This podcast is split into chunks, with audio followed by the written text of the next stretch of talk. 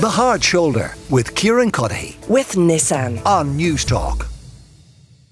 Now, the hosts of the Why Would You Tell Me That podcast, Dave Moore and Neil Delamere, I'm delighted to say, have joined me in studio. Folks, you're very, very welcome. Dave, you didn't have far to come. No, in fairness, I had to wander down the stairs. But I'm here now. Thanks. Great. We appreciate the effort nonetheless. The trumpets of the fanfare was probably overwhelming, really, wasn't it? Unnecessary. So, listen, for people who haven't listened to this podcast, Dave, can you explain it by way of telling us what the most important number in the world is? Oh, excellent. Do I reveal that exact number now? That's the question, because I do want people to listen to it. But here's the thing.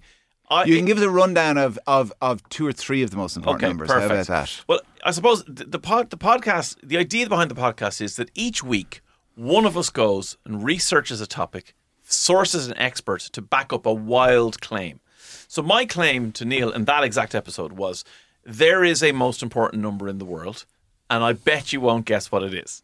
So Neil then had to go at guessing. I talked through some pretty important numbers in part one, because our stuff in the first part of the episode is always adjacent to the second part, the main expert part, but not that, because we don't want to reveal that just yet.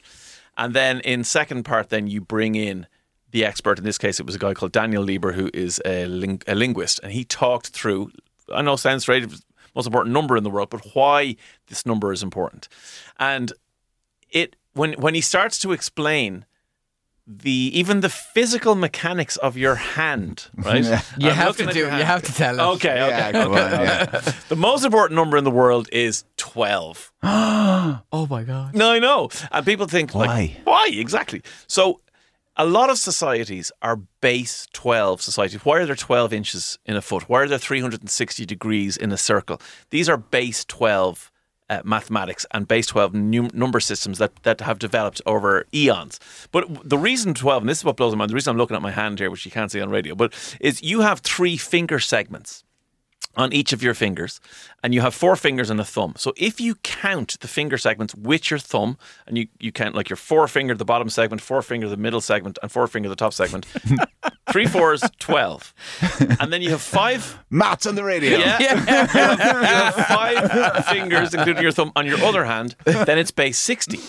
And if you think about the things, like I said, circles, 360 minutes in an hour, 12 hours in a half a clock or whatever. But all of a sudden, it all starts to make sense. And then with Daniel, we just extrapolated that as to how many things in the world are base 12 and base 60. And it was like, oh my God, this is ridiculous. Yeah. And that is why it's the most important number in the world. And I guess it's true of all the episodes. You learn all these little nuggets of information that you take away and you bore other people with. Oh, that's exactly it. It's all takeaway. Yeah. We essentially try and... This has saved their marriages. This is what we have described this as.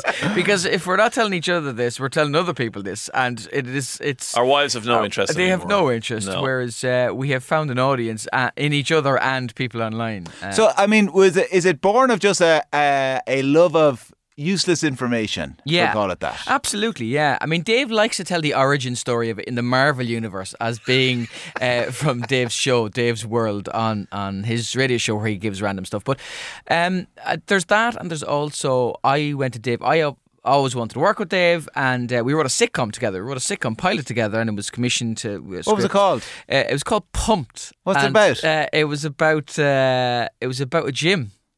And that is where the story ends. He's laughing now because he's looking at the two of us going, they haven't seen the inside of the gym in a while. No, we've looked through the window. Oh, we have. The one beside the bakery. You know the one. In between the bakery and the chipper. That's our favourite gym. But we kind of decided from that we wanted to work together. And then I said to him, why don't we do a podcast? And he had said, well, I interview people on the radio, so maybe not an interview one. And then we discussed some other ideas. And basically, we both love this random stuff. And he's the only person I can tell random stuff to, and he can tell me random stuff. And they won't go, what's wrong with you? Please leave me alone. I want to travel on the bus and not be harassed. Yes. Look up undiagnosed is what he says to me sometimes. You mentioned the Marvel origin story. Simon Watt? Was that the guy's name? Simon Watt, yeah. The frog. His cultural references, first of all, were actually A1. They were. But he's also said things that we cannot say on the radio right now. He certainly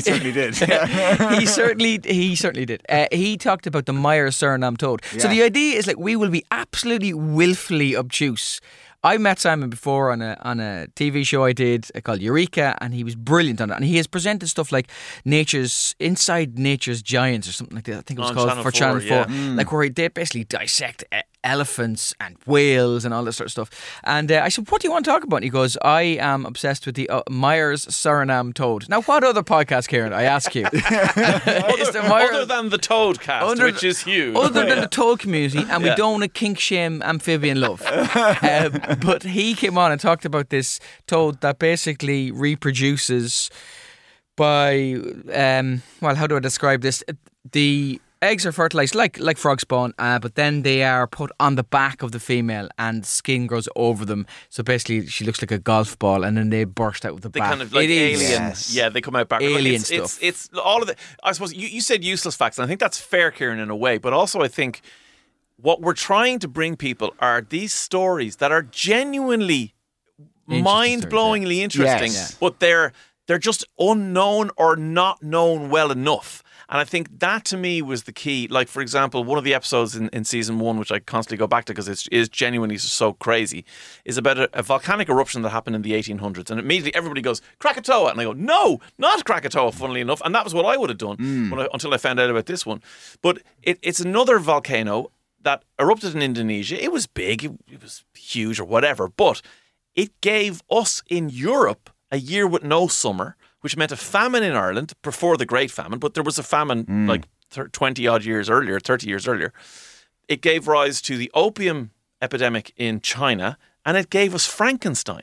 Like, because Mary Shelley went on her holidays, there was nothing to do, so she wrote Frankenstein for the crack. So I suppose it's things like that that are like, okay, is talking about the eruption of Mount Tambora a bit nerdy and a bit useless facty? Yes, it is. But if I tell you the actual kind of fallout from that. Yes. There's genuine stuff that you can go to the pub and impress your mate with. It's 3 pints deep is what we should have called the podcast now that I think about it. Yeah. 3 pints deep. It's kind of like getting lost on the Wikipedia hyperlink vortex, isn't it? Where you go and you're kind of you don't know what you started looking up online, but you're reading something absolutely incredible that you have to tell someone about. But it's somebody who's an expert on the other side of it. Yeah, like that's the key. Susie Dent came on and I said to her, just explain to him why we say wishy-washy and zig-zag and dilly-dally and not dally-dilly, zag-zig and washy-wishy. Yeah. And it's a genuine rule in English. It's called that we don't even know we do. We always say the slender one first. And she was unbelievable and also looks exactly the same as she did 30 years ago. Yeah. She hasn't aged. And also tell them the genuinely amazing fact about Susie Dent that you told me only recently. Somebody told me that I think this is accurate, that Susie Dent has been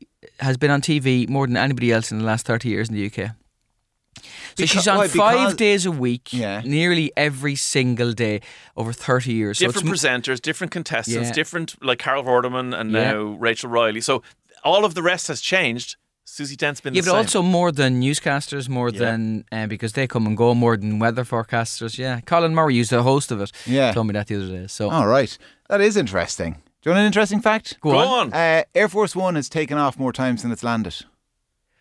Now. I knew he knew stuff about this. I knew he was one of the alien people. I knew he worked in the Pentagon. This whole show is a front. He works for the CIA, the Kilkenny branch of the CIA. It's taken off more times than it means.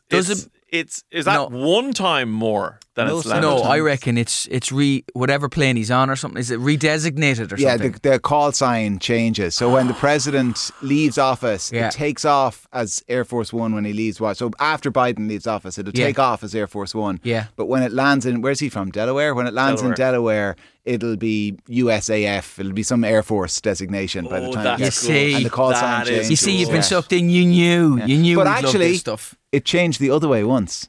Lyndon B. Johnson was sworn in to office on Air Force One. And it would have changed to Air Force One. One of us. That's not good. See? Well, what bone that wasn't his own was John F. Kennedy buried with? What bone? If you're doing presidential elections. Oh, God. What bone that wasn't his own? Was it a religious relic? No, it was a memento. It was Oliver Plunkett's jaw or something. No, that's very much intact. Oh God, the Drogheda lobby. You could be outside now, yeah. Like Cromwell's back again. No, he loved scrimshaw. He loved carving on whalebone, and Jackie Onassis, Jackie Kennedy, got him the presidential seal carved, and he loved it. He'd something like 18 or 20, I can't remember how many pieces of scrimshaw around the office, and she buried him with the presidential seal on that one. That was his favourite one. Oh, there.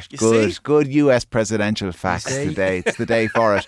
How important was it when you decided to do something that there was a focus? Because, you know, I'm betraying my view of a lot of these podcasts now when I describe it this way, but the trap that people fall into when they get on well is just that they think, let's do a podcast where we're just getting on well. Yeah. Bats. Like, and there's no focus. It's just whatever we kind of want to talk about. We don't really get on that well. That's right. That's why this works.